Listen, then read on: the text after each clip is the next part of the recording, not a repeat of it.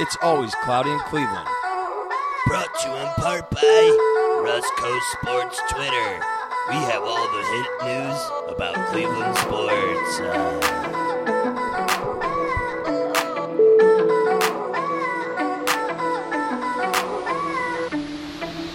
Ladies and gentlemen, welcome to It's Always Cloudy in Cleveland. Thank you for tuning in for episode three here as we take off and kick off October.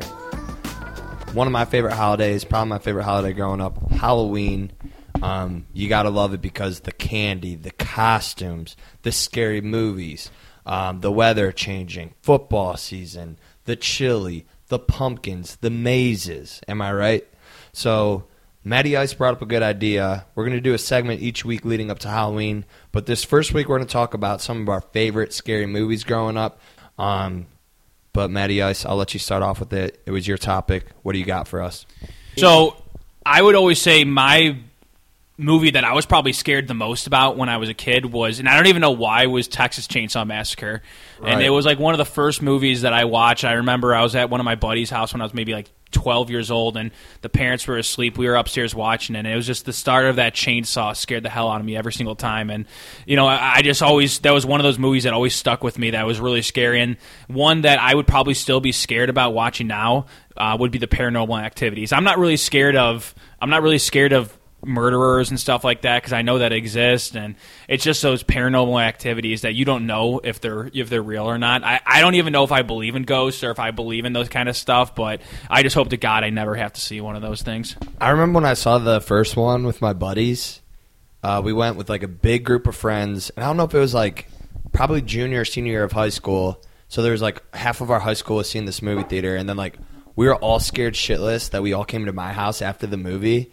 And like we're in my basement, that was where my computer was at the time. We're like looking this movie up, like, dude, is this like shit really happen? And there's all these people on this comment board talking about like, yeah, like I have a demon, like we're actually cool, like this or that. And then there's other people. We're talk- actually cool though. yeah, so yeah. No, fine. but there's weird shit like people saying like, yeah, like this shit happens to me all the time. Like I've seen it before, and like we're like, are people just like effing around with us right now, or is this like real life shit? And I remember like we all like went to sleep in my basement with like the lights on. We were all scared shitless like little pussies. But man, dude, it takes me back. It And really then I does. remember we used to always just mess with each other and start slamming doors because that was like one of the biggest thing in there, just the slamming of the doors. Or actually, what's the one scene where um, is it the baby that starts getting pulled out of the That crib? I'm up. like, dude, what is going on? Or uh, or when they killed the dog, You remember that? Yeah. that was that was that was pretty sad. my biggest thing like that's pretty sad. I'm a scaredy cat when it comes to scary movies, so I will not see certain movies that um, one I don't do scary movies with children in it because that shit just creeps me out. So like. I, I, I don't do like babies or kids or like kids going to the other side. Like that shit creeps me out. So I cross that off my list. And then um, I traditionally don't not because I'm scared but I'm I'm just over the whole alien like type Oh, of scary yeah. movies. That's- it's just like I don't know what they're trying to That's not a big but- thing anymore. I feel no like. it's not It used like, to be because I think kids just don't have that imagination. yeah, but there, what was that movie with um the dude from The Office, Jim, where they didn't say a word in the entire movie? oh yeah, yeah, yeah. That, was, kind of alien yeah. based, and I saw that, and I was just like, "Ah, gosh, like seriously. if they're not talking, like, what's the point? There's Yeah. 13 words said in the whole movie. yeah. No, spoiler alert. Sorry for people who haven't seen it. I know it's relatively new, but to be fair, we still haven't shared the title of the movie. So, um, okay, the Emily Rose one, the Exorcism of Emily Oh, Rose, dude, dude. that's that the way she bent her body, and actually, I know Yeah. this is kind of a little Did side it turn topic, you but on? How she bent her body, or yeah, man, I mean, they- that was one of the best parts of the movie. You know what I mean? That really got me going as a as a 14 year old, you know, high uh, highly strung kid. It's pretty fucked up, Ice. just kidding. No, but um, one of the things that I was just talking about was, um, you know, kid actors and and how they play those scenes. It just feels really weird to me that kids have to act like they're getting possessed by demons because you have to remember these aren't like 40 year old midgets or something like that these are kids and they're trying to act like they're you know taken over by demons or murderers and stuff like that i just feel like that has to mess with the developing brain or something like that i don't know if it's just me thinking about that pretty sure they signed a waiver before, so it's all good. yeah, well, that can only do so much. I mean, look at what happens in Hollywood now. You know, okay? So, are there any other movies that you, you left out that you want to hit on, or are those your uh, let's hear from you guys. Well, the type of movies that really like get me creeped out, or at least when I was a kid, like the ones that are based on true stories. And for instance, the one that really gets me the most is Silence of the Lambs. You guys ever catch that one? I Yeah, hope? yeah, yeah. No, I was too scared to watch that one. You serious, Clark? Absolutely. No, it's just, it's just. I guess I won't ruin it for you, but it's. I'm not gonna watch it, so you could ruin it. No, I'm not gonna ruin. it. I'm not gonna do that to you, man. You still gotta not gonna watch, watch it. it. Nah. I'll be there to hold your hand while we watch it. It's okay. I wanna hold your hand. I wanna hold your hand. Well, that's a mood changer, huh? Any other ones? Shout out to the Beatles. Um, oh, dude, hold on. I'm not trying to interrupt you, but Blair Witch. Dude, I was just about to Dude, say I that. just because he said when he said based true on story, yeah. I'm like, oh, all right. true story. because that was kind of like the paranormal where it was based on like a documentary almost where they made the cameras look like they were from our point of view and i think that's what made the scary movies terrible terribly It's scary kind of a bust too. Like it was scary because the reason why that movie and Paranormal is scary because you're on the edge of your seat waiting for something to happen. But both movies, nothing really happened until like the very, very end. Just besides your point, like doors just slamming and shit. Yeah. like that was Blair Witch Project, like to a fucking T. Like they it wasn't really scary, just like you know turning fast and then like nothing really happened. So good effects. It, it's it's the hype well that gets the, you. the weird part about the paranormal activities is just remember they all had different alternative endings and stuff like that like where you can watch the unedited where it's different than the edited and i'm like wait why is there different different endings to it you know if it's supposed to be based on a true story That's big nowadays. Like even Get Out, that movie had alternative endings too. yeah Yeah, just fucking pick an ending and stick with that. I don't understand. Um, but another one. Have you guys ever seen Children of the Corn? I don't do children. Remember? remember from five minutes Well, I, ago ho- I hope Yeah. you don't diddle kids, Junior. That's just weird, but okay, keep going. You just say you don't do children. I'm just I happy don't you do don't. children participating in scary movies. It All creeps right, well, me out. you could have specified it. I was a like little confused. You're No. telling me you you go see a scary movie. You know, there's a fucking little kid who's Dude, like kids are the. That's why this movie- possessed. That's and why then this you shit walk creeps down me the out. street the next day and you just see some little kid looking at you funny because little kids are weird, and then it takes you right, Right. back to that movie. Like Dude, shit. That's what I'm saying. That's why this shit creeps me out. It's to sum it up real quick. These kids essentially take over this town and just murder all the adults. So it's pretty fucked up. Yeah, not checking that one out. I don't think I'd die from a kid. I'm gonna be honest with you right now. Like yeah, I, which- I, I not- think maybe if- not one kid, maybe not two kids, Dude. maybe not even three. That's a whole fucking not town one, of kids. not two, not three, too soon. not too way too soon. I just don't think I would. I think I think I'd get some nice bows and some nice knees and stuff. Like I, I, I wouldn't go down. It would take Well- at least. I would say. I mean, how old are these kids? Like I don't know. I mean, I wasn't like checking birth certificates while watching the film, but I guess anywhere from like ten to fifteen. I would just. I mean, fifteen. There, a few fifteen-year-olds probably could take me down, but Mordecai, ten-year-olds, dude. man, Mordecai. dude, I could probably take at least ten. With a name like Mordecai, will fuck that you is up. a badass name. They're Yeah. also possessed though. You got There's just not yeah, normal it's true. kids. They're probably biting at your But ankles to be and stuff fair, like what that. I would do is I would find a Toyota Tundra and run them all over. Because why? Brought to you in part by Toyota. Let's go places. Let's kill children in our Toyota Tundra. But to be fair, not not all of us are survivors like you, Ice. yeah, seriously. Ice is a survivor. I have a That's so scar true. on my face because I'm a survivor. So true. Okay, Breezy. Any more movies you want to share with the with, Uh, with the crew? Just one last shout out.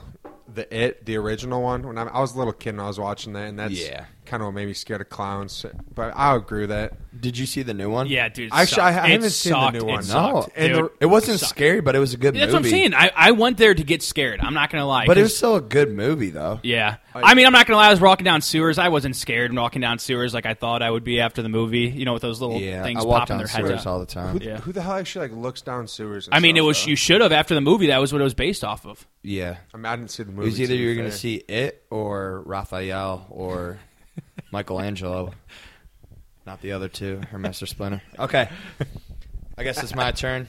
Um, so some of these you probably never heard of. Like I was like, when I like scary movies for me were like, okay, this is a reason to go hang out with a girl, maybe go on a date. So I was like big with like taking girls to the movie theater. So it wasn't realistic for you.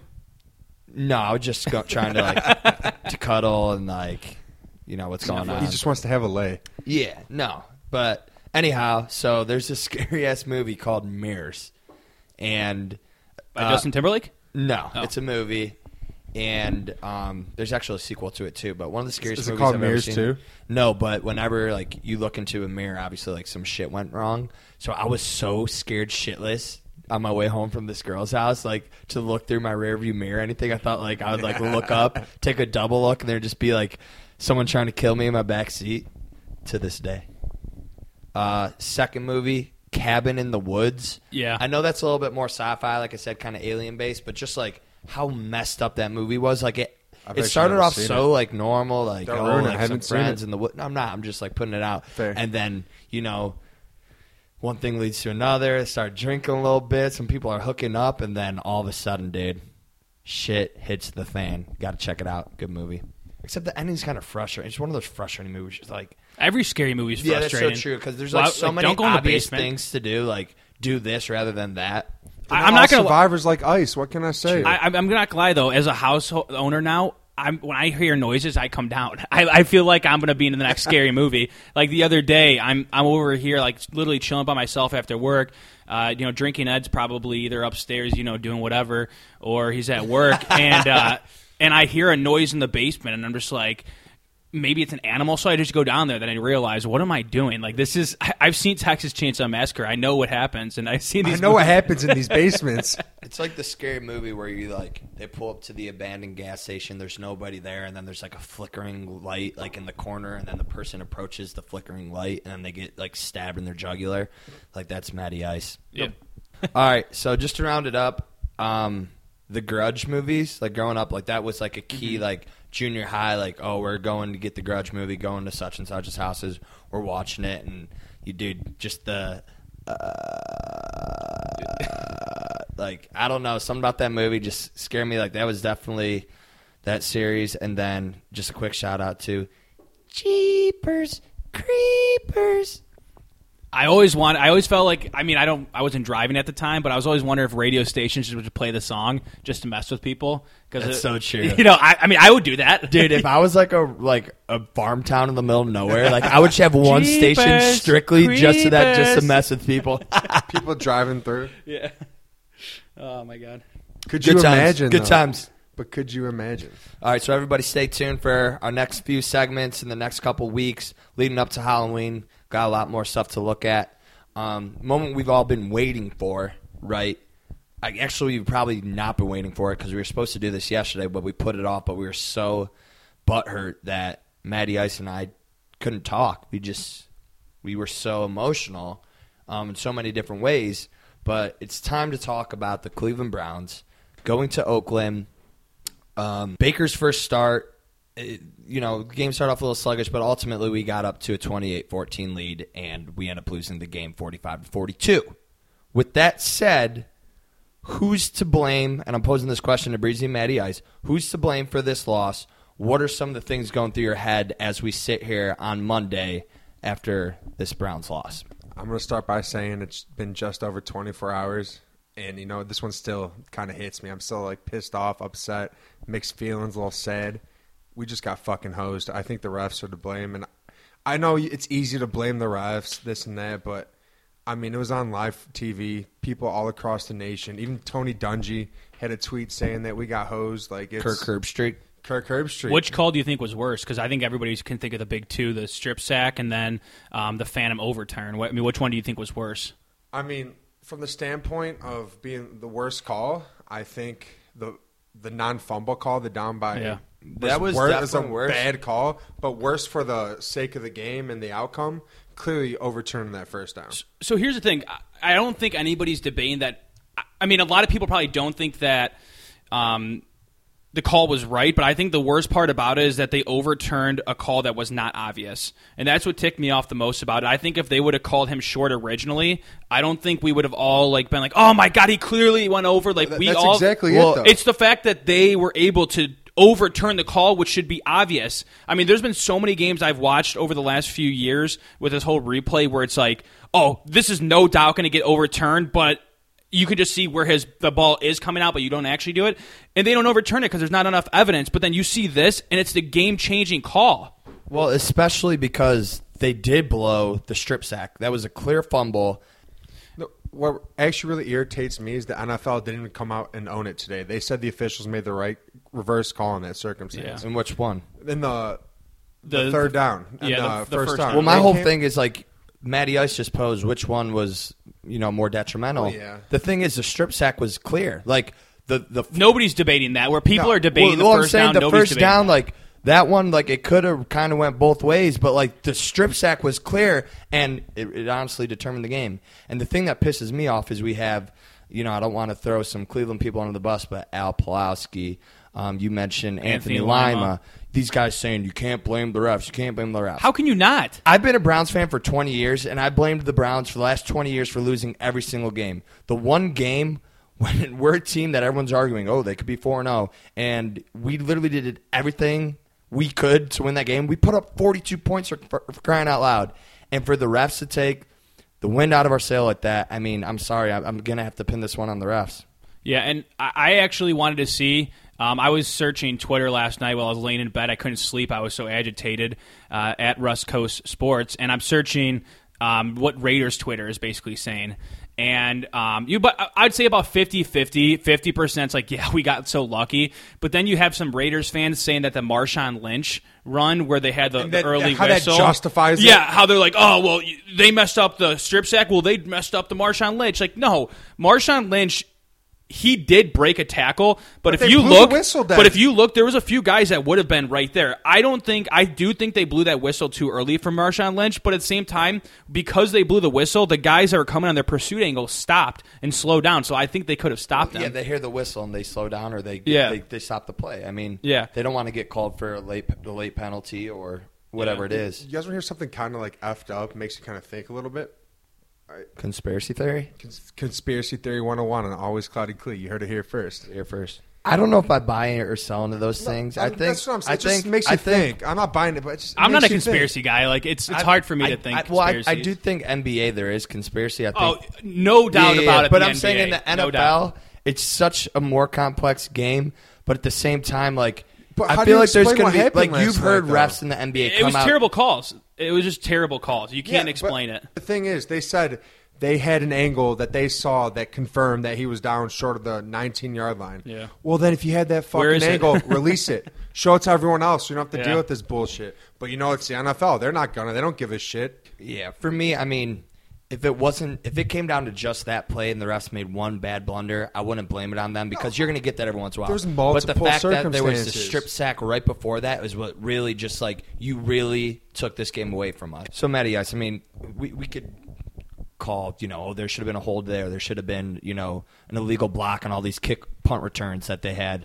You know, we could argue about these refs all day. Ultimately, the Browns did lose. Is there anybody else? I mean, defense, offense, any special teams that you want to focus on where you think maybe they could have played better that could have put us yeah, over the top? I mean, I still think the refs are number one to blame, but there's definitely some blame to come on our end. I mean, I can't believe I'm actually saying these words, but do we actually miss Chris Tabor? I mean, this special team is special teams is completely lost. Awful. You have guys lining up incorrectly. I don't even know if I've ever seen that before, where they couldn't even line up correctly. You have Jabril Peppers running into your own players. Like, dude, Twice. you're supposed to be an elite returner. That's one of the reasons we drafted you was to make plays, and he should not ever see the field again. The only time I'd ever put him on the special teams is if it was coming down to a big punt where you needed to catch it. I know he's going to catch it every time, but I don't trust him returning it. I don't even know who we're going to pick. I mean, Callaway maybe. Who do you guys think? Yeah, I mean, I agree that 100% for kickoff and punt, you need to take Jabril out. I mean, more so you can leave him on there for punt, but for kickoff returns, he needs to get the heck out of there. Yeah.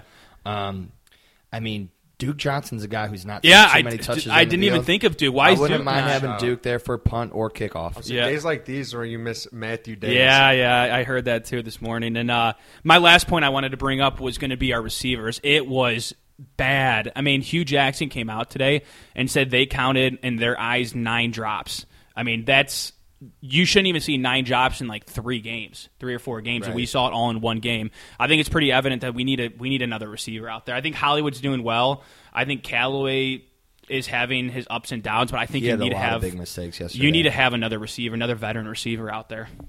I agree. Um, I definitely think there's some names out there. You know, Rishard Matthews is he's going to find a home. Dez Bryant's still out there. We can get into that to another day. But I mean, at the end of the day, the offense did put up 42 points. Granted, they had a couple blunders that gave Oakland short field and good field position. You know, but that, Um, that's the growing pains with the rookie quarterback. well, that's what I'm too. saying. With a rookie quarterback, like Baker has been showing you everything that he needs to to let you know he can make the right throws. He's good in the pocket, gets rid of the ball quick. All of his blunders um, or mistakes are things that any rookie quarterback do. Yeah, this is- this is it's- normal. This is right. normal. It's normal. So that's that's something to look forward to. With that being said, taking away the good things, I mean, where do we stand now in the season? Granted, we're you know we're at the quarter mark. We're one, two, and one. Does this change the outlook for the season? You know, going to an zero and three team, losing as we look forward. Does it change the outlook?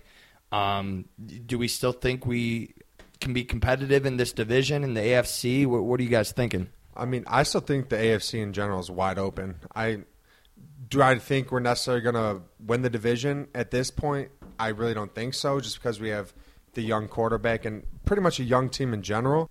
I mean, young team to your point, a team that doesn't know how to win. They- And they're learning. This is part of the process. Again, you can argue they could be four and zero right now. So it's a team that needs to learn how to close games and win. So to your point, I, I agree with you. I think it's just it's going to take some time, but I really do think they're going to be competitive It's- all year. It's not going to be this year. I mean, I think what last I'm I've been saying it since day one. I think it's six. We're a six win team. I think yesterday's game was kind of uh, bring the Browns back to earth. I mean, I didn't know what to do. I didn't know what to do with my hands. We when we won that game. You know what I mean? It was like it just became a reality check to I think a lot of Browns fans that we are going through a transition stage. Um, yes, I do agree. I'm looking at the, the r- records right now. So Miami's three and one. They're garbage. Um, New England's obviously going to make the Shout out to. Drinking Ed, Miami. I think it's going to come down to is an AFC North team. I think Cincinnati and, and, and uh, Baltimore look pretty good this year. I don't trust Tennessee. Jacksonville is going to win the division easily. So I think it's going to be between Baltimore, Cincinnati.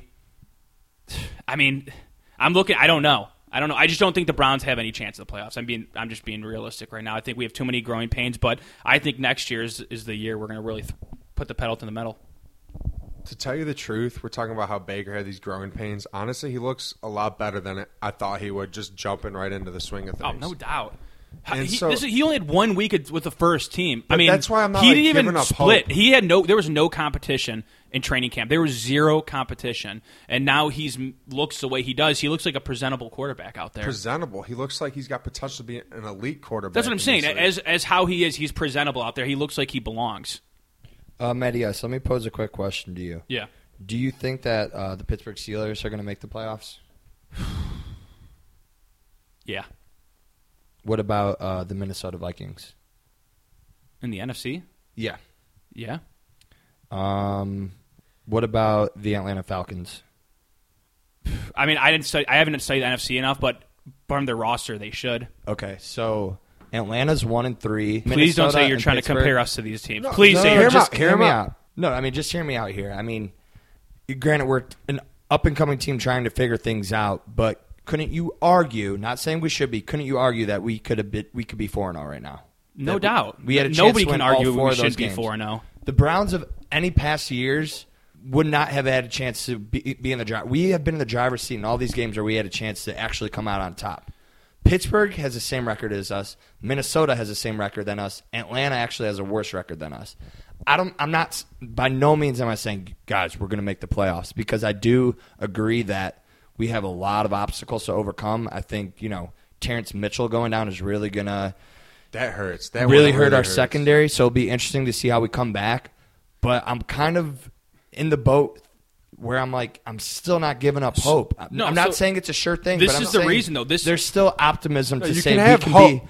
I'm we've not saying I'm not saying we game. don't have hope, but what I'm saying is the reason why I picked you just picked those teams that have worse records than us and picked them is because they've been there before. The Falcons were just in the Super Bowl. I'm not worried about them. I'm worried about a team that's led by a rookie quarterback, rookie receiver as their two receiver. You know, we're not the team that we used to be, or like that uh, these other teams have. They're that. established. They have like I'm gonna they have a I'm gonna mentality. trust. They know yeah, how to close games. I'm gonna trust Big Ben, Antonio Brown, and now Le'Veon Bell over Antonio Callaway, Baker Mayfield, and you know Devin Kajuste. Yeah, but I'm saying if if the refs wouldn't have blown that game, which we all agreed was the leading cause, and we were two one and one, I feel like you'd be singing a different tune. No, no, I I'm, I agree with that. So we're But literally what I'm saying is blaming we're the not refs. You're closing not games. even blaming the, the team. but we're, we're not closing field. games. We're, that's my problem. Is that and it's going to happen because we're such a young team. I'm not. I'm worried about. Okay, even if let's just say we're we have six wins or seven wins and we're fighting for a wild card spot. You're telling me you trust this Browns team to come out in the fourth quarter and like have comebacks and hold leads? Because I know you don't. As much No, as you want to say we do, No, no, no, I'm not saying that at all. I'm just saying we've been in every single game. I can't say the same thing about Minnesota. I can't say the same thing about Correct. Atlanta. So you're telling me a team, yeah, they know how to win and close, but we've actually been in every single game, But which didn't is different win. from those years. Right, but I'm saying eventually this team's going to figure it out and learn how to win. You're not going to come I as do agree. close Not we- eventually, but not this year is what I'm saying. right, let me chime in real quick. There's so much parity in the NFL this year. We don't know who's going to be there. We don't know what. You can't pick one single team right now. Well, I mean, I guess you can maybe say the Chiefs or The only the point I'm trying to make is, yeah, it's butthurt as we all are, and as shitty It's as it is that we should have been able to win these last games, as competitive as we have been playing, we should be optimistic 100%. to think that we could be a bubble team this year. Well, before we jump to Can we- do you agree that we no, can be I, a bubble 100 team? Oh, 100, In the hunt? percent. We no, not can we? We will be a bubble team. We will be in the hunt. I'm saying that right now. I'm stick. We will be a bubble team. We'll be in the hunt. It's going to come down to the last couple weeks. I mean, how many Let's wins? start- let me ask you this: before- how many? wait, how many Before wins do you think we're gonna have? That's what I'm asking you. How, Before we start jumping to conclusions, making judgments, I want to see how we respond at home against Baltimore. that's going to be big. week. I will. I, that's the one point I will agree with. This is going to determine our. our, This our is, this is going to see where we stand. If we can take care of business at home against the Ravens, who are clicking on all cylinders right now, So then, then we're a real NFL team. Here's what I will give you guys. I will give you this guy. The AFC is wide open. So there's two wild card teams, right? We all know the division winners are going to be pretty obvious. I think it's going to be New England's going to win the East. you just said Jacksonville was going to win. Jacksonville's going to win the South. Um, Bengals. It, the, the North is up for grabs, like Bengals, uh, Ravens, and Steelers. you, for the- it's the the second wild card team. How I agree. whoa, is whoa, whoa. up How do you know the. Patriots are going to win though? You're joking, right? No, I'm not joking. I'm just saying. How do you know? I know they're They're gonna win. Because they have the best on the quarterback in the fucking planet. the best 42 year old quarterback in the planet. He just won MVP last year. That's fine. He's another All right, year let- older. let's not after a do- long let's season. not dwell on it. Let's you can't just- just, automatically pencil in the Patriots winning their division. I'm going to pencil them in until Just Tom because Brady they beat a very shitty Miami Dolphins team. cloudy, oh, folks. doesn't mean It's they're they're gonna shitty. win. Yeah, they're division. three zero. Oh. They're three zero. Oh. Really shitty. That's how many They wins. are we're- shitty. Have you seen them play? Yeah, You see the teams they beat? Okay. It doesn't matter. They're three zero. Oh. It does matter. Okay, We're one and for the three. sake of this argument, let's just pencil in the Patriots. One, Patriots. two, and one. So you got the Patriots. All I'm saying is our division, like yeah, the Bengals and Baltimore came out three and one, but with our division and just like the Browns, because I said if we would have won yesterday, you'd be singing a different tune today. We have to take it week by week. You can't just pose the question to us, how many wins are we going to have? You you have to take it week by week because we've only had one divisional game yet. Let us face our division and see how we stack up against. Plus, we're, we're only getting better each and every week. We have so many young guys playing right now. Every single time they take a snap, they get better. They learn more. They come together as a unit. You got to realize I, we am have not so many sa- new so players on this thing. roster. Here's the thing, though, you guys. What I'm trying to say is, this is a this is going to be a long progression. I don't think it's going to be something you turn a, around in one season because we did not progress last year. Last year was a complete regress, obviously because of the record. So most turnarounds don't happen in one year. Not many team, and actually no team in Eagles. NFL history has ever even come close from going to, from 0 and 16 to the playoffs. If I mean, we the- get the six Eagles wins, were pretty shitty last year, and they kind of just Dude, won the. Dude, we're not. It's because we're not of Carson screaming Wentz. Playoffs. We're just screaming in the hunt, bubble team. okay, I'm not saying. Well, if we get, I've been saying six wins, right? Yeah, but okay, you- that's in the hunt. But I'm just saying, what I'm arguing right now is that I don't think I think we'll always kind of be lingering around there, but I don't think we're ever going to close the door and make a playoff spot this year. That's fair, That's and a that's fair a step opinion. in the right direction. Yeah, that's agreed. fair. from from zero wins to six wins, I don't know how you can really complain. He's I'm not complaining. He's just No, I'm not saying. I'm just saying, like in a Yeah. general statement. Like, I you agree can't because complain. I think next year is the year we step up because there's no doubt in my mind the Steelers. This is the beginning of the end for the Steelers. No doubt I about agree. it. I agree. The It- whole- it's toxic over there. And I'm smiling over thinking about that right now. Yeah, and I mean, let's just again, if we would have won yesterday, you even said you'd be singing a different tune. I think the great thing about this podcast is the way how young this team is, how open the AFC is. We could literally take it week by week and break it down like we are. To Breezy's point, you can't pencil in the Patriots right now. We don't know what's happening. A lot of the AFC contenders of the past are Asian teams, the Steelers, the Patriots. Let's see who steps up this year, and let's see how this unfolds week by week. Okay, so now that we're cooled down a little bit, great debate, boys. So let's talk about some of the biggest surprises, biggest busts um, to the quarter mark here. Um, talking about players first, who would you guys say that is the biggest surprise? You know, whether it be a rookie, a vet that you've seen that's just kind of been like, did not see this coming. Yeah, I mean, player wise, I just think I know I I don't trust this team at all, and I know Drinking Ed talked about it, but I thought Tannehill was going to be his job was going to be gone by week four, week five, because I think this is his time to step up or back down, and he's played well this year. Again, I don't trust him, and I don't trust the Dolphins by any means. But when you ask me who's the biggest surprise, the Dolphins are three and one, and it's because of the the quarterback position, Right. which I had no trust in. Yeah, and um, like I said, I mean the question was to the quarter mark, and he definitely has the stats to back it up. I'm going to piggyback. Um, I want to say Andy Dalton, Oh, I was Texas Christian University. I that mean, dude. You you you're this, winning this guy debate. comes out of the gates a lot, man. He just throws TDs to AJ Green. Um, but this year he's been consistently spreading the ball out. Uh, Tyler Boyd having another break or having a breakout year, another candidate.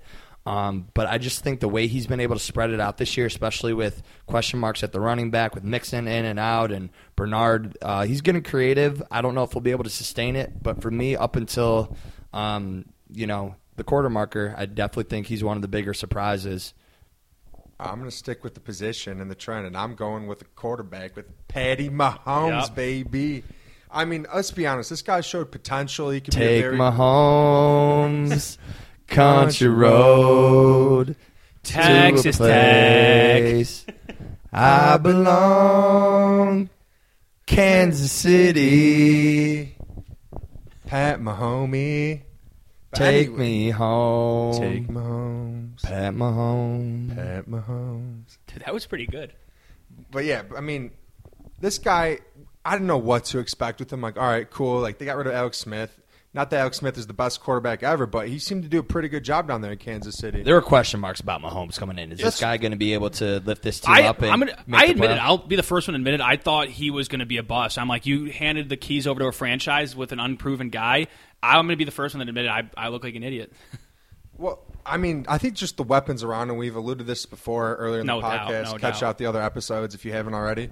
But he's just he was able to walk into this, and it's not like he's a rookie either. He got to sit for a year, he got to learn, and he got to get acquainted to the offense, learn how Andy Reid works, and he stepped right in, and he's been making Sunday throws, as my boy Drinking Ed likes to say. Kid's a player. Okay, let's turn the tables to now uh, some of the bigger busts. And I'm going to start this one out, and I'm still going to stick with the quarterback. Um, again, arguably the most important position on the field. TB12, New England. Again, just the quarter mark. I think he's going to figure it out. I have him on one of my fantasy teams, and it's been disappointing. Um, he looked a little bit better, obviously, against Miami, putting up 38 points. But the three games before that just haven't really cut it. So I think he's going to turn it around. He gets Julian Edelman back. He just added Josh Gordon to his repertoire. And, um, you know, we'll, we'll see how that progresses. Who are your guys' busts uh, through these first four games? I'm going to stick with the same team. Clearly a different position, though. I'm going with Rob Gronkowski. He came out against Houston, and I'm, he had a pretty good game. But after that, he's been he's been very silent, especially for his standards. He's nowhere to be found, and that whole offense seems to be struggling a little bit. I know they had a nice little tune-up yesterday. He was still he was nowhere to really be found. He only had a couple catches. I don't know what the exact stats are. Maybe Ice can get on that. He's a big stat guy. If the Patriots want to be the if they want to win the division to make another Super Bowl push, Gronkowski's got to wake up and make some plays. They're, they're going to be fine. This is the same story every single year. You know, everybody says it's this the year the Patriots go down. It's not. Um, but I have one that I'm not going to lie. I've checked in as my potential MVP this year, who has been non-existent. Deshaun Watson. He has not been the quarterback since you know. Obviously, he had a terrible injury. Um, but his team is struggling. I think a lot of people were high on the Texans this year, and it just doesn't seem like he's trusts, um, you know, his line and he trusts himself. I mean, I, I watched the Texans game um, the other week, and there was so many plays where he was getting rid of the ball too quick because I think he's worried about and he doesn't trust that knee. Because I was that his second time he tore that. Uh, didn't he hurt it in college or in high school or something like that? Or I can neither deny or confirm that. okay, but regardless, he's going to be my pick for bi- biggest disappointment so far. Well, I mean, he kind of aired it out yesterday. Not gonna lie. I mean, the, They have one win. it doesn't matter. I mean, he had a. That's a disappointment. One and All three. right, you want to go Well, stats? well, I'll just look up his stats. To be stat fair, guy. Brady balled out yesterday too. We're we're just we're not we're not just looking at yesterday. We're talking about the first four games. So hey, you had your time to talk, Breezy. Let's move over to the teams. Oh, he wanted to talk shit on my Patriots pick when I'm talking shit on his Deshaun Watson pick. Hate to see it. All right, boys. Biggest surprise in the NFL for you via team. Breezy, looking at you, scratching your head. Biggest surprise, still scratching, buying time. Let me think about this for a second. You know what? I'm gonna intercept you because Yeah, it might be a good classic idea. you not being prepared. um, Just threw a curveball at me, dude. I'm gonna have to go with the Chicago Bears. Wow. Okay, they're three and one. I mean, obviously, before the season started, no one anticipated Khalil Mack would just end up on their doorstep. Um, however, Trubisky just had a huge game. What was it? Six tutties on Sunday, or was it five? You had five in the first half, six overall. Six overall. I mean, I, I still don't know if I'm buying on him, but for any quarterback who could throw six tutties in a game is just crazy. This team has really surprised me. Um, in arguably the toughest division in the NFL, the NFC North with Green Bay, Minnesota, and then I mean Detroit. It is what it is, but you still got Matty Stafford who could light it up over there. I was not expecting Chicago to be the team Nor, nor was I for them. you know, standing at first place, um, half Undisputed, game in like, front of Green yeah. Bay. So I'm going to give credit where credit's due. We'll see if they could, you know, keep it going as we move forward. I know they're on by here, um, but very impressive out of uh, local boy Mitchell Trubisky. Yeah, I mean, I'm going to go with a team that is doing the exact opposite of what the Browns are doing, and I'm going to go with the Tennessee Titans. They're three and one, and obviously that's a it's a good record, but it's who they beat. Um, they beat the Titans. I mean, sorry, they beat the Eagles, they beat the Jaguars, and the Texans. All three teams that we could all say should be a playoff team. Obviously, the Texans are underperforming, but um, it's them winning in close games. They beat the Texans by three, they beat the Jaguars by three, and they beat the Eagles by three. Um, that shows a lot of heart from a team where, like, where the Browns, it's kind of the opposite right now, where we're losing those games, where the Titans are winning it. So it's the experience that the Titans have been building up over the years is what we hope the Browns are are shooting for. I'm going to stick within our division, and I'm going with the Baltimore Ravens. To be fair, I I looked at them and I thought they were just going to be the worst team in our division this year. Hey, shout out to Edgar Allan Poe though. One time for the one time. Big poem guy over here, Junior is. Quote the Raven nevermore. I like Wow. that pick. I really do because Yeah, I, I thought this was the year with that Lamar Jackson pick, where you know how you see that it's the It's- first oh, round wow, guy Flacco just must waiting. be on yeah, his way out. You, wait, you're waiting for that transition where the guy falls apart, the crowd turns on him. We see it in Cleveland all the time, and I just saw Lamar Jackson to take over, and he's. I mean, All right. Flacco's been great. Baltimore just went into Pittsburgh at Heinz Field and totally kicked their ass yesterday. On prime time. prime time. Prime time Ravens. Fuck them. Fuck our Steelers have won like 11 in a row on prime time too. There's some stat I, I, Yeah. I might be making that number up. Yeah, well, Steelers suck, so we all we've established this already. But back to my Ravens, they just their receiving their receivers are actually a lot better than I thought they would be.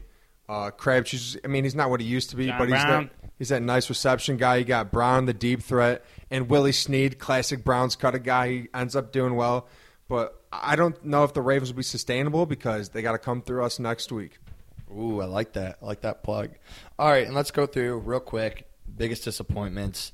Um, I think there's a number of teams. Again, it's kind of sometimes too early to tell this early on, but for the sake of this argument, um, I'm going to go to the NFC. Kind of highlighted it.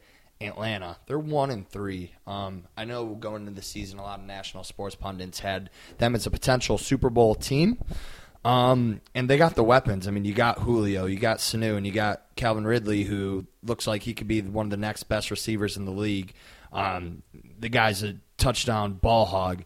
Um, obviously, Freeman battling injury isn't the best for them, but Coleman seems like he's been doing a, a good job. Their defense hasn't looked good at all, but I, I really expected bigger things out of them, especially um, in that division with Tampa, Carolina. They got a question mark, but I thought they'd be battling out with Drew Brees, and um, you know they're disappointing at one and three. Yeah, I mean, I think that um, my team they've had a hard schedule, so I'm not saying they're over and it's done with, but I'm going to say they're still my surprise when you just look at overall record is going to be the Minnesota Vikings. I thought when I looked at this year's, I thought the Rams were clearly number one, and I thought Minnesota was going to be number two. They had an unbelievable defense, and they just had a quarterback that played well last year, but he wasn't a great quarterback. Now you get Kirk Cousins, and I'm like, oh, this team, this team's loaded. And um, I know they've lost to looks like the Rams. They tied the Packers, and then they they lost the Bills, which we can all agree was just a like a complete fluke of a game. But I'm still disappointed with Minnesota. Any given Sunday. Which, really quick here though, that just shows how crazy it is for the Browns to go 0 16. That a team like the Bills can beat a team like the Vikings, and we couldn't squeak out one win last year. Sorry, go ahead. They didn't just beat the Vikings; they dismantled. the Yeah, it was unbelievable. It was fucked up. Shout out to Steve Oaks. Shout out to Josh Allen. But once again, I'm going to stick within the division. I'm going with the Steelers. This is probably the most hyped team other than the Patriots coming into the year in the AFC. And you figure Pittsburgh's going to come strong. You know, we got the best receiver, the best running back, even though he decided he wanted to be a little bitch and not come back until he wants to get fucked up by the Browns. Can't wait for that. But I just think Pittsburgh, you know, you know what they've been in years past, Yeah. and you see what they are now. And I think the very good. biggest surprise, not necessarily has been the talent on the field, but also this is arguably the best well-run franchise in the NFL. So for it to Yeah. be as toxic as it is with AB who wasn't showing up to, you know, practice, Le'Veon holding out, and people pointing fingers, I mean, it's really, to Matty Ice alluded earlier, is this the beginning of the end for the Pittsburgh? And I, I that's the biggest surprise for me, just the finger pointing, how toxic it is, the lack of chemistry. Um, so it'll be interesting to see if they can get it back together. Le'Veon Bell will be in uniform versus the Cleveland Browns for the first time. Um, Of course. Halloween weekend. Looking forward to it. I think also the just kind of last part about the Steelers though is going back to the beginning of the end. I think this is the perfect formula where Le'Veon's obviously gone. I think Ben's going to probably retire, and I think with those guys, they know they're not going to be the same old Steelers, and I think they're going to get rid of Tomlin. I think it's going to be a complete rebuild, which is going to be fun to see. Oh, I can't wait for that. This next segment Is brought to you in part by Rusco Sports. All right, gentlemen. So we have the playoffs coming for the MLB, and as we look at playoffs, you know, we've obviously had the Cavs in the playoffs. Um, last few years, Indians in the playoffs. Last couple years, and then you know, I think the NFL player playoffs are always fun to watch, whether the Browns are in it or not, which they usually aren't. Um, but let's do a quick little ranking for you. What do you think is the most entertaining in order? Like, which do you prioritize most? Um, playoff structure, What do you mean playoff structure? not structure. I mean, just like What- what are which you most playoffs excited- are you yeah. most excited about in order between the top three sports? I think mine uh, is going to go, and this is actually completely against what I like the most. I personally like the NFL the most and watch football, but I ca- I just love the NBA playoffs. There's nothing like the NBA playoffs. You have guys getting into it with each other. They're just more. You could see the guys. You can see their emotions. I like the NBA playoffs number one, NFL than MLB. Don't get me wrong. I watch almost every tribe game, but when the tribe aren't in the playoffs, it's it doesn't interest me like the other two. And I'm going to piggyback that real quick because what you just mentioned is actually like, um, so when the Indians are in the playoffs, I have the, the MLB is this, my second favorite. So Okay. the NFL is always going to be the most Right. entertaining. I mean, it just is. I mean, it's it's the best sport to watch on TV. Um, and then when the tribe are in the playoffs, I literally have to watch every single pitch. And then the NBA I would have next, um, close second. When the tribe aren't in the playoffs, I do not give a lick. I will not watch anything. I'll maybe watch the World Series, um, but that that's my order. So where does the MLS fit in for your record? Major League Soccer. Swimming. Oh, so, yeah. I was just kidding. It would probably be like number twelve for me. Oh wow, fuck the MLS then. But yeah, Junior, I honestly totally agree with you. I mean, NFL, my pride and joy right there, just because you know I'm a big football guy. And then when the Indians are when the Indians are playing, big asterisks, the Indians have Yeah, to be I in it. agree. It's just something electric about downtown when the tribes playing in the playoffs. It's nostalgia for me too. It just brings me back to when I was younger. That I mean, that was the sport I really looked up to these players who I wanted to be. Right. So it just takes me back. But the, I mean, the NBA, it's it is cool to watch. That's one sport where I can watch all the playoff games instead of just watching the Cavs. For me, the NBA, I'm just like, it's tough for me to watch because you mentioned the personalities and the. It's just the personalities, the drama. It's just a different game Well, than no, what actually, it used to be. And for Nowadays, me, you got just- Golden State Yeah, I- too. I agree. It's, it's I almost agree. tough for me to watch now, and we even alluded to this earlier in the episode. Is I feel like the NBA playoffs is just so rigged to a certain Yeah. extent, and the officiating just. Well, they rigged themselves with super teams first and foremost. So I was kind of going from like a historic. You're right. Nowadays, like if you're asking me in 2019, what are you most excited for? The NBA playoffs would be so last. It would be. I might even pick it number four over NHL. I, I- swear I because think- it's like it's like NHL you're is pretty dope, though. You're actually like it's almost like you're watching teams get ready to get slaughtered versus the Golden State Warriors. There's no parity. It's- exactly. It's like we know the ending already. Yeah, I mean, for me, like one series I would look forward to watching would be Boston versus uh, Philadelphia. I think that'd be a good Yeah. series. That'd be something fun to watch. Whoa, did you hear what Tristan said? We haven't been dethroned yet, man. That's so true. that is true. Shout out to Double T. As we mentioned, the MLB playoffs coming up. Um, this is a great time for Cleveland sports. Uh, one of my favorite times. Again, when the Indians are in the playoffs, it makes me a happy, happy camper. Um, love fall time. Love fall baseball. Um, it takes me back, gentlemen. We are finally here. The regular season is over. Tribe versus Astros in the divisional round of the playoffs. Um, guys, this is going to be a battle. I mean, you talk about wanting the right matchup. Everyone keeps saying last year we had a bad matchup. This year it's a bad matchup. I think we stack so well against this team, like step for step. It's just like a flip of a coin who can win the series, which scares. That's what scares the hell out of me. Happy Halloween, dude. You know. Um, but let's talk about it. Tribe versus Stros. Let's break it down by batting, starting pitching, and bullpen. Let's start off with hitting first. Breezy, break it down for us. These two teams are essentially the same exact team, just different names. If that makes sense to you. I mean, you you, you ain't wrong. I mean, you look at the o- order from top to bottom. We got Francisco Lindor. They got Correa. They got Altuve. We got Ramirez. Like, I don't know. It's just tough. I, but I have to give the edge to the Indians. Honestly, I just think, even though they had that wonderful run last year, I just think the addition of Donaldson just puts our team that much ahead of the rest of the competition. Yeah, and I'm I'll- uh, go next here because I do agree that I feel like we do have the edge. I think for me when and I may have mentioned this on past pods when I'm critiquing offenses, I look at the top five hitters and then I look at the um, hitters six through nine as like the second tier. So when I'm comparing our top five versus their top five, I think it kind of puts us over the hump a little bit. They do have guys who've came on like Bregman, but George Springer really hasn't had the biggest year. Correa's a step behind. Altuve is a beast. Um, but you know, I, I want to give us the nod because you have two MVP candidates in Ramirez, Lindor, Brantley's just been Doctor Smooth, batting 300 all year, and then Eddie again, another th- 30 homer, 100 RBI season. And to your point, Josh Donaldson, dude's been lighting it up since he's put on it. When he's playing his best baseball, he's always in the conversation for MVP. And then again, so now we're breaking down the second half of the lineup. When you move in Yonder Alonso now to that six hole, you got Kipnis who's been coming along, um, turning his bat on. When you have and Yan Gomes being a catcher with his stick, when you have those guys in the back of your lineup, um, You're one swing away from opening the game up. right? And I I I want to backtrack there. Is Yan Gomes out? What does anybody know the severity of his injury? Drinking.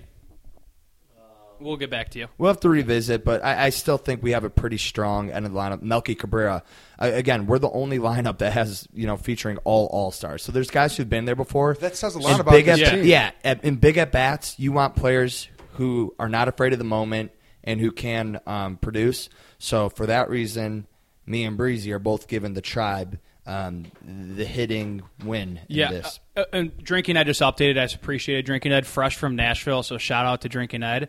Um, he is optimistic uh, that he's going to play, so that's that's good news. Uh, it's a guy that I've been very critical on, but he's stepped it up this That year. is good news. Um, I'm actually. This is going to be the first time, so we can mark this down. October first, uh, 10:30 p.m.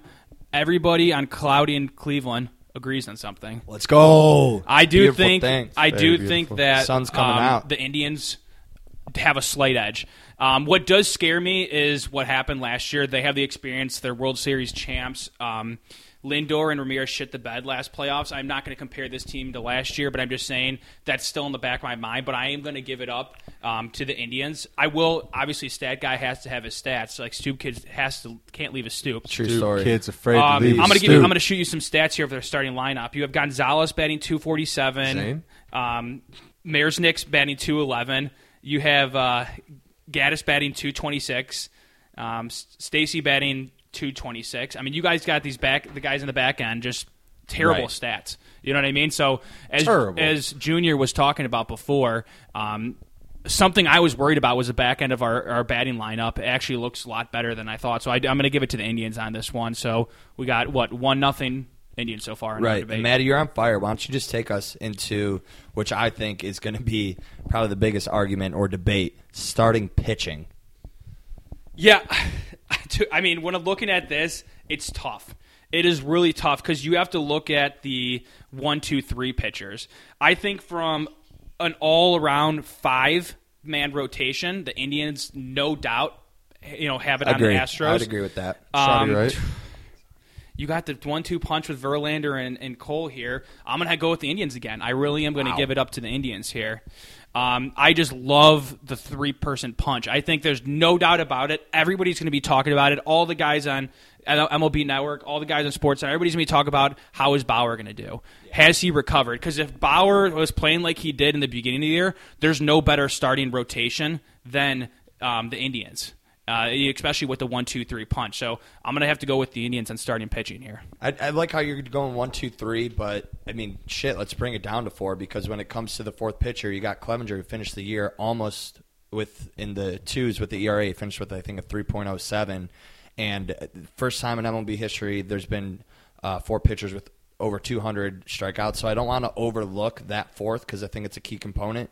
It will be interesting to see if Tito decides to go with the three man rotation, and I think a lot of it will come down to Trevor Bauer's health, health, excuse me, and how much faith they do have in him. Um, but when I'm looking at this matchup in this series, I, I, I have to give the Astros the slight edge. And again, I That's think fair. with That's with, with fair. all these categories, we're literally pulling hairs. And the thing is, I think Verlander at his age has been the most dominant pitcher um, in the American League on a contending team. Not to uh, discredit Snell From Tampa. from Tampa, and then Gerrit Cole has just. I mean, this dude is like unreal when it comes to striking out hitters. Um, and then uh, Dallas Keuchel um, is a solid three. Um, so Carrasco, he, he got off the year to a slower start. Him and Clevinger, I think, ha- have the top five ERAs since the All Star break. So I mean, these it's so tough to pick. But I mean, just the inconsistency you get with Kluber.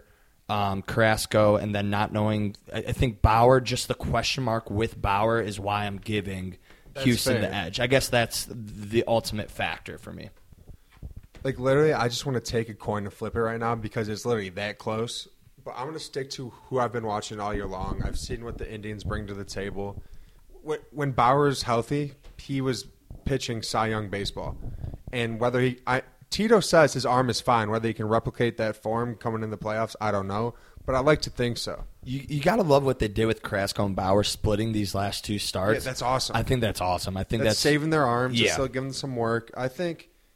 And they Plus, both pitched I- very well in those uh, outings as well. Yeah, agreed. So I don't know. I just think we're gonna come out, we're gonna pitch, and you know, I think it's just gonna come down to the bats. It's gonna be a good pitching matchup.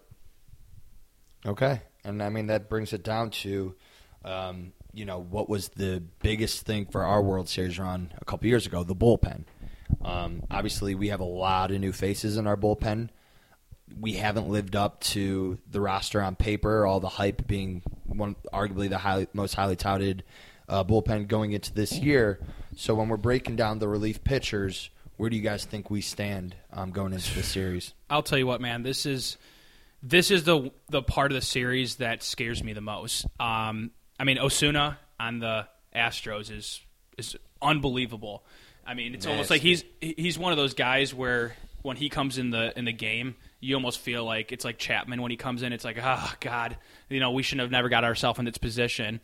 Um, I'm not going to lie and act like I know the bullpen of the Astros. I mean, I'm seriously looking at stats right now, so I, I don't I couldn't tell you much about them. Besides, I know Asu- is really good, a really good closer, but I just don't trust our bullpen. I really do not. Um, I think the X factor of the entire series. It, I think it's a toss up between Trevor Bauer and Cody Allen. Um, I trust Hand. I really do trust him, but I don't trust Cody Allen whatsoever. I was the biggest Cody Allen supporter. Anybody can say that. I've literally supported him the entire time, but there's so many things that make me nervous about him, especially his velocity and just how the ball is coming off his hand, where I think there's something mechanically wrong with him, and I don't think you know, going into a playoff series where we should actually make it to the World Series uh, makes me feel good about myself. So I'm going to go with the Astros, um, you know, over the Indians in this one. Just a quick fun fact about your boy Osuna. Shout out to Drinking Ed. Um, Osuna was actually the guy that gave up the uh, Tyler Naquin walk off inside the park homer Wow. years ago. Throwback. Fun, fa- fun fact of and the he day. threw up the horns. Threw up the horns. That's sexy. Breezy. I got turned on more than Emily Rose. Too soon. I'm pretty sure Houston might actually have the best bullpen in the whole MLB right now. So it's I don't know if that's true, but I Hot might have- take. I might Hot have saw take. a stat like that, and I don't know. I just it makes me think. I mean, I look on paper and I see the names we got with Hand and Miller, and in years past Cody Allen, but I don't.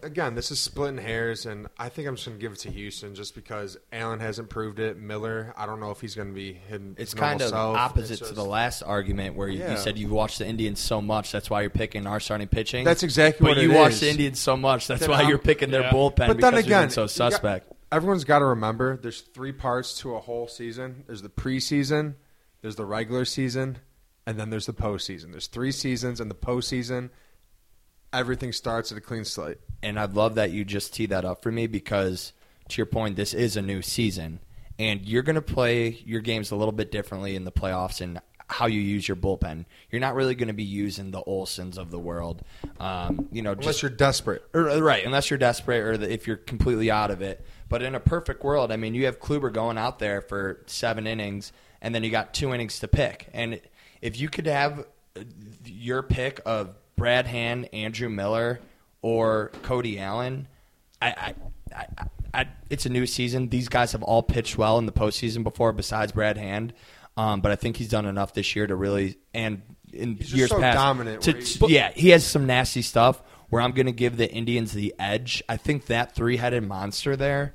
It it just, I mean, they have Osuna. You can only put, Put him out up so many times. And I know they have McHugh, uh, Tony Sipp, Joe Smith, other pieces, but they don't have a dominant three headed monster. Dude, but here's- I hope here's I my see point. Tony Here's my Sip point. Out there. I agree to a point. I'm Andrew Miller has been he was the most dominant relief pitcher I would say maybe since Mariano Rivera and I'm talking playoffs when he had, when we had that run. Right. There's no doubt in my mind I think you're being hopeful right now that you can call him a monster. You know, he has been hurt. He has been inconsistent the, the last year and a half. There's no way that you feel confident in him. No doubt when he goes out there that he's going to do well. And I'm not saying I, I just don't trust his accuracy. I'm worried that he could get hurt again. I just don't think that I would call, especially Cody Allen, I would not call him a three headed monster anymore. I think these guys have the potential to be by far the best relief three headed monster in baseball, but it's the fact that I just don't trust it yet. I- and I can respect you for saying that, but I will tell you, not as much in Allen, but I am very confident in Brad Hand and what I've seen I of am too. Andrew Miller. I am too. But what I've seen of Andrew Miller, where I am confident, playoffs is a different stage, man. You're going to go out there, you're going to have a different approach. It's a new season, it's almost a fresh slate. The way they're used and the way they're going to use these guys and be able to lift each other up to get these wins, I, I, I understand your concern, but I will tell you, I'm confident in saying that those two guys are going to add to the three headed monster. Okay, maybe a little suspect with Cody Allen, but this dude, his history in the playoffs, experience matters. His experience matters. Experience it's, it's, matters. it's a different stage. And the, so and the Astros won the World Series. Okay, great. I'm just saying, but you can't discredit these guys because they've been on the stage. I know they've been suspect. I'm not discrediting them because I, I just think that there's stuff going on mechanically with them, and I think there's stuff that's going on where they haven't proven it this year. yeah, but the Astros haven't played in Cleveland in I the could playoffs. gi- just I could give you. I can And give the you. midges. I'll give you Cody Allen being a little bit suspect, but I think when it comes down to the big stage, for the amount of time and situations, they're, the flexibility they have between going from Hand to Miller to Allen, he's only going to be set up for success, I mean, and I think what- he will execute. So put it this way: when Should Miller you comes out, Tony Sipp than uh, Cody all right. Allen. Anyways, so I agree. When Miller comes out, I'm not going to come out there going, "Good God." Like when Cody Allen does. There's no doubt if, if you're an Indians fan, when Cody Cal- Allen comes out, you're holding your breath. I'm going to do that when any reliever comes out there. It I'm doesn't not. matter. I'm It's confident in playoff Brad. Hand. I think that he's going to stop him. I'm co- I'm confident in him too, but you can't help but hold your breath, dude. all right, dude, you're you're just being Well, listen, criti- critical I'm- on this what one. am I'm just saying. I'm being critical. No, I'm saying when Andrew Miller comes out there or when Brad Hand comes out there, you expect them, correct? I'm not saying I'm talking about the whole one, two, three punch in, in general. When Miller comes out there and Hand comes out there, in your head you're thinking they're going to get out of this, correct? Like you're not thinking negative about this, right? When they come in, Correct. Okay. There's no way when Cody Allen comes out to the mound, there's a guy in first and second, one out, and in your head you're like, But that's Cody the thing. Allen's I don't out of think this. Tito's going to put him in that, and, that- and situation. that's where I disagree. You're not banking on Cody Allen in the playoffs like you did in the past. were- you now have the you flexibility. have to. But No, you you have don't. to. Don't. It's They going were- to be completely he situational. was dicking based. around with him this year. Yeah, Sit- they're yeah, he's they're not gonna- all he's- going to be mixing up. You're going to see Allen in the seventh inning of the playoffs. You're going to see him in the ninth Okay, inning. but here's the thing. Just He's like gonna- Miller, I and guarantee, just like Just like- first of all, I guarantee that Cody Allen's only coming out at the start of an inning. They're not going to throw him in when Dude, there's runners no, on base. he's their third pitcher. There's no. You guys agree he's the third pitcher in our lineup, right? In our Situational bull- best. so net, so situational. Okay, So, so if, put it he's, this if he's way. our third pitcher, Let's say it's so game theoretically three. you're going to throw him out in the seventh Okay, so- after they take out the starter. game three comes around, right? Andrew Miller's pitched two innings and for game one and two. There's zero chance he's coming out game three. Eh, For especially with his history, who do you have coming out before Brad Hand? What you got to remember. No, though, no, no. I mean, I'm just saying, who do you have out? Because if I'm Tito, I go with Cody Allen, no matter what the situation is, because I trust him the third most, probably over anybody on our team. Well, the thing is, you guys, you have situational guys if you need them, like Oliver Perez, who had. That's who I was kind of thinking about, Oliver Perez. But at the same time, I would almost, I think I would rather still have Cody Allen than But Oliver I Perez. think you're thinking too like regular season traditional in your head. Uh, It's a ninth, whole different ninth, season, ninth whole inning, got to throw in your closer, Cody Allen. That's not the thing, dude.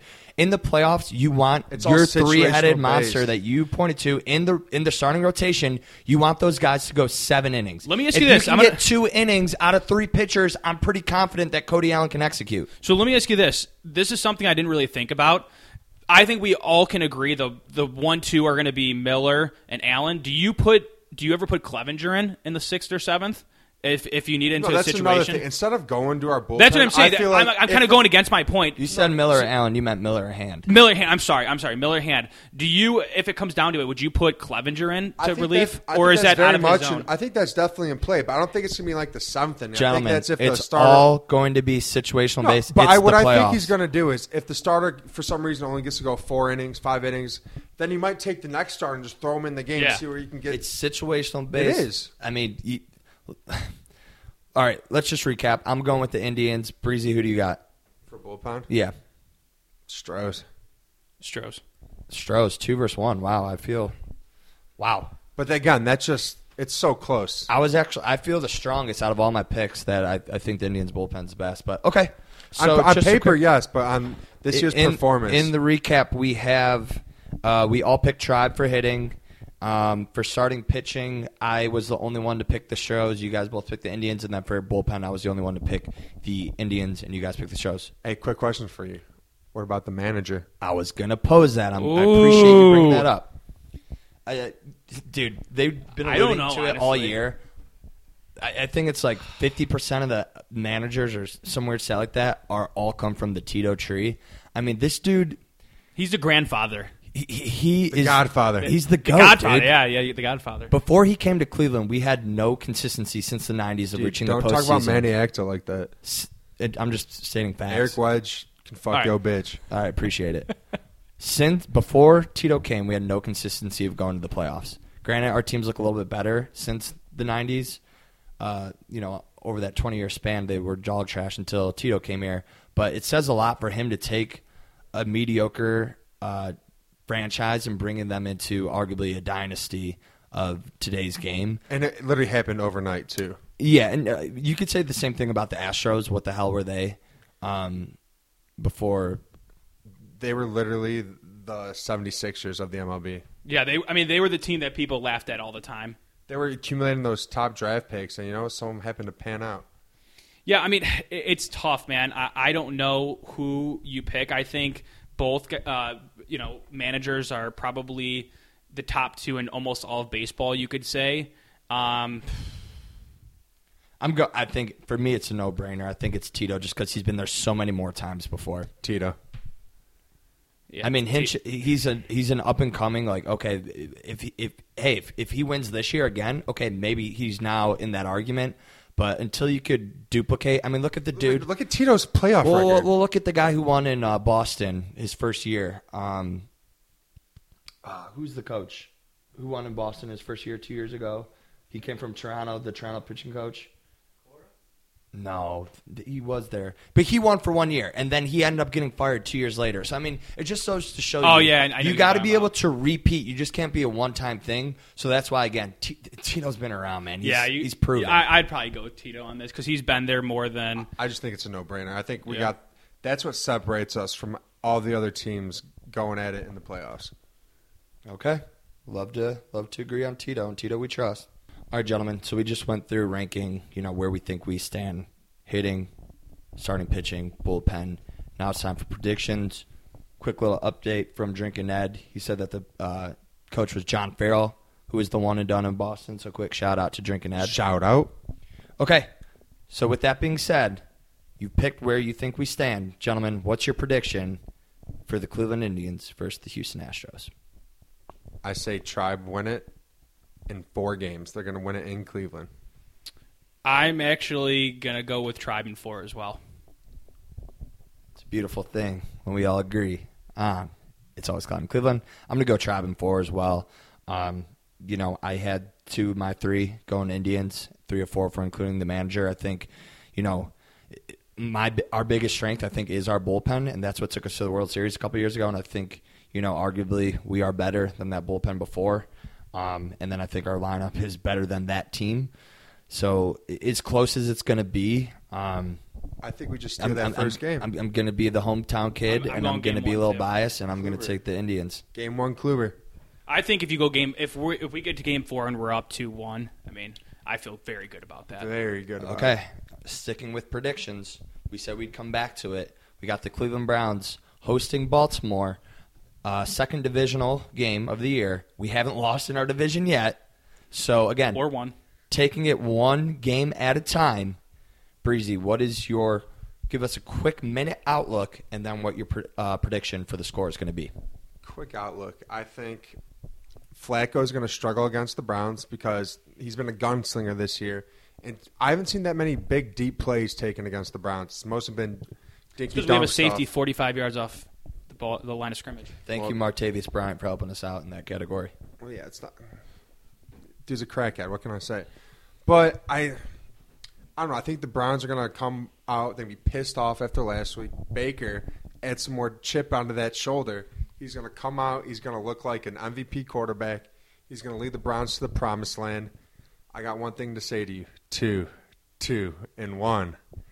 Two, two, and one. One time now. Two, Two, and and one. one. All the single ladies. two, Two, two, and one. Browns thirty-three. Ravens twenty-seven. Okay. And since I have a feeling Matty Ice is going to be a little negative, I'm going to uh, go after you, Breezy. Um, I think when you're looking at these games, taking it week by week, you got to look at matchups.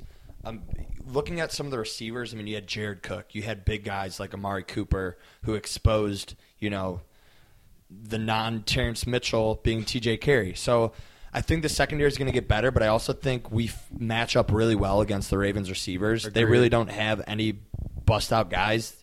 Deep ball threats against the Brown is a tough thing to beat because we do have the safety so far deep, and I think uh, Randall's been a beast this year. So I think you take that out of their game and you force them to run the ball. They really don't have a um, a bell cow carrier. And I think you know if the defense can keep it up. I know last week was a little tough. I feel like they were on the field a lot, but they uh, Oakland also had a short field. So keeping this real quick, I think the defense is going to get to Flacco. And to your point, Baker just put up 42 points. This kid has a chip on his shoulder, and I think he's only going to get better. He's going to be at home, and this dude is so well playing at home, going back to college. I think he's going to feed off the fans, and I think um, I, I do think the Browns are going to win. I'm going to go 27-24 Browns. Hey, real quick, close one. I think the X factor for the Ravens is Buck Allen. I think we got to eliminate him. I think they're going to try to throw a bunch of screens to him, and if we can stop him, then I think the Browns will be all right. Matty Ice. Um, Keep I it do, cloudy. Keep it cloudy, Matty. I do think that we have a chance in this game because of the Here fact that Baltimore is probably starting to look at the playoff picture and say, "Hey, if the Bengals continue to win, we're looking at wild card in, as backup plan." And they're playing the Titans next week. They're not who looking happens, at the Bengals, buddy. Well, no, they're the last thing. Zero concern. Nobody in about the the locker- Dude, what are you No talking one in the about? How are they locker not room- concerned about the Bengals? They're concerned are. about themselves. No, no, no. They are No concerned NFL about the team Bengals. does They are concerned And they're about No it. NFL team's like, oh, Oh, look, let's look at wait what the the wild. Bengals are fucking hey, doing. guys, we got the wild No, card. what I'm saying let's is- shoot for the wild Next card. week, the Oh, wait, Browns oh, are irrelevant. we're- we're the gonna- Browns are completely irrelevant. We're going to irrelevant. concede the division to the Bengals. Let's No. just Yeah. play for the wild card. Yeah, let's just scream in the mic because that makes a lot of sense. You fucking dumbass. No, let's just look at the Bengals. You're not even, you're not even listening to me right now. You're literally not even Oh, listening. let's They play the go. Titans next week, who's a good team right now. They have to beat the good teams to be able to make the playoffs. There's no doubt about that. Like I think they have a chance to overlook the Browns starting to think about next week already because the pictures are starting to form of how the teams are going to be playing, which they do play the Titans next week.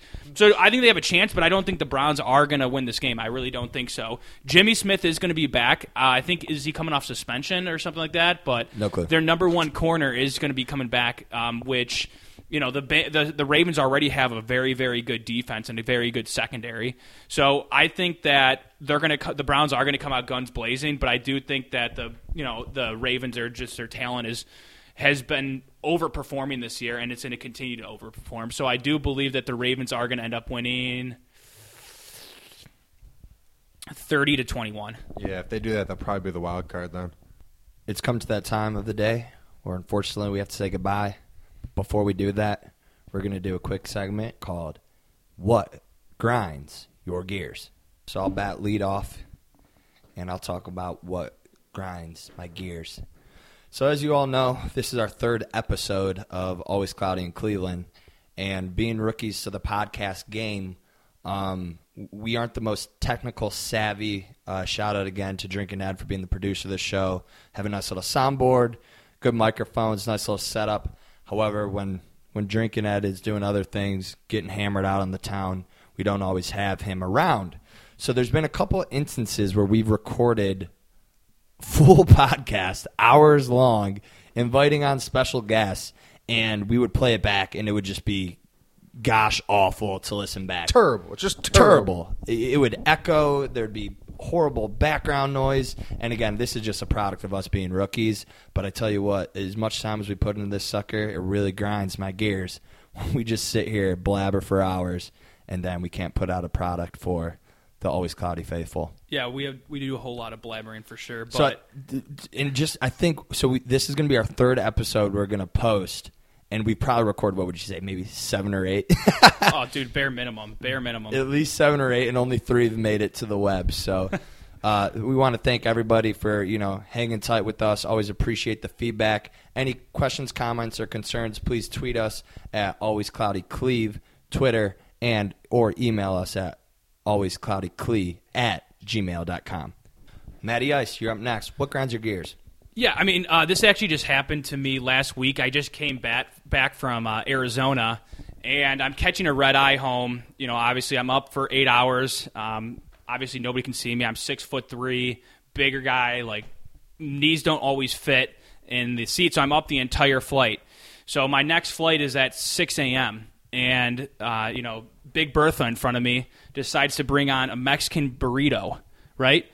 In a airplane, not just like sitting outside the terminal. It's in the airplane. They purposely suction it in so you have air flowing in there. So instead of me like trying to focus on this hour and a half flight home because it's not that long from Chicago to Cleveland, instead I'm trying to avoid you know the chorizo, the mild sauce, the hot sauces blowing Ew. in my face. You have air conditioners blowing above me. I'm literally about to throw up at any point, and I guarantee if I throw up, I'm not aiming for the bag. I'm not going for the toilet. I'm going right on Big Bertha in front of me. So what grinds my gears is when you have the audacity to bring a highly scented food product on the plane, ignore what other people say around you or care about, just so you can satisfy yourself. That's what grinds my gears. Damn, Ice, that sounds pretty disturbing.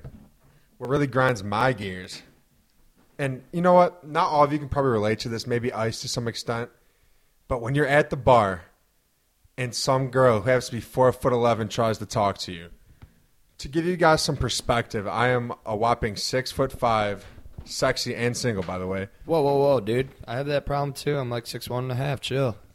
Oh, Junior. But anywho, so I'm you know, you're just chilling there, the music's just blaring. And I'm just I'm trying to bro out with the boys at this point, and I hate when these little girls come up and try to talk to me. It's like, listen, sweetheart, I know you mean well. It's good to see you too, but I can't hear a goddamn word you're saying, and I'm literally hunchback of Notre Dame leaning over just to hear these bitches talk. And you know what? Whoa, whoa, whoa! They're nice ladies, man. No, I like talking to the nice ladies, just the bitches. They're in a different altitude than you are. That's what I'm saying. Think about it's that. Just like, yo, how's the weather down there? I don't know, man. Wish I knew. But I can realistically, see down your shirt. yeah, realistically, if you see me at the bar, just don't talk to me. And with that being said, that's why it's always cloudy in Cleveland. Thanks for listening. Go Browns, go Tribe, and hopefully next time at this time, we'll be talking about the Indians as we look forward to the championship round of the playoffs. Take care, folks.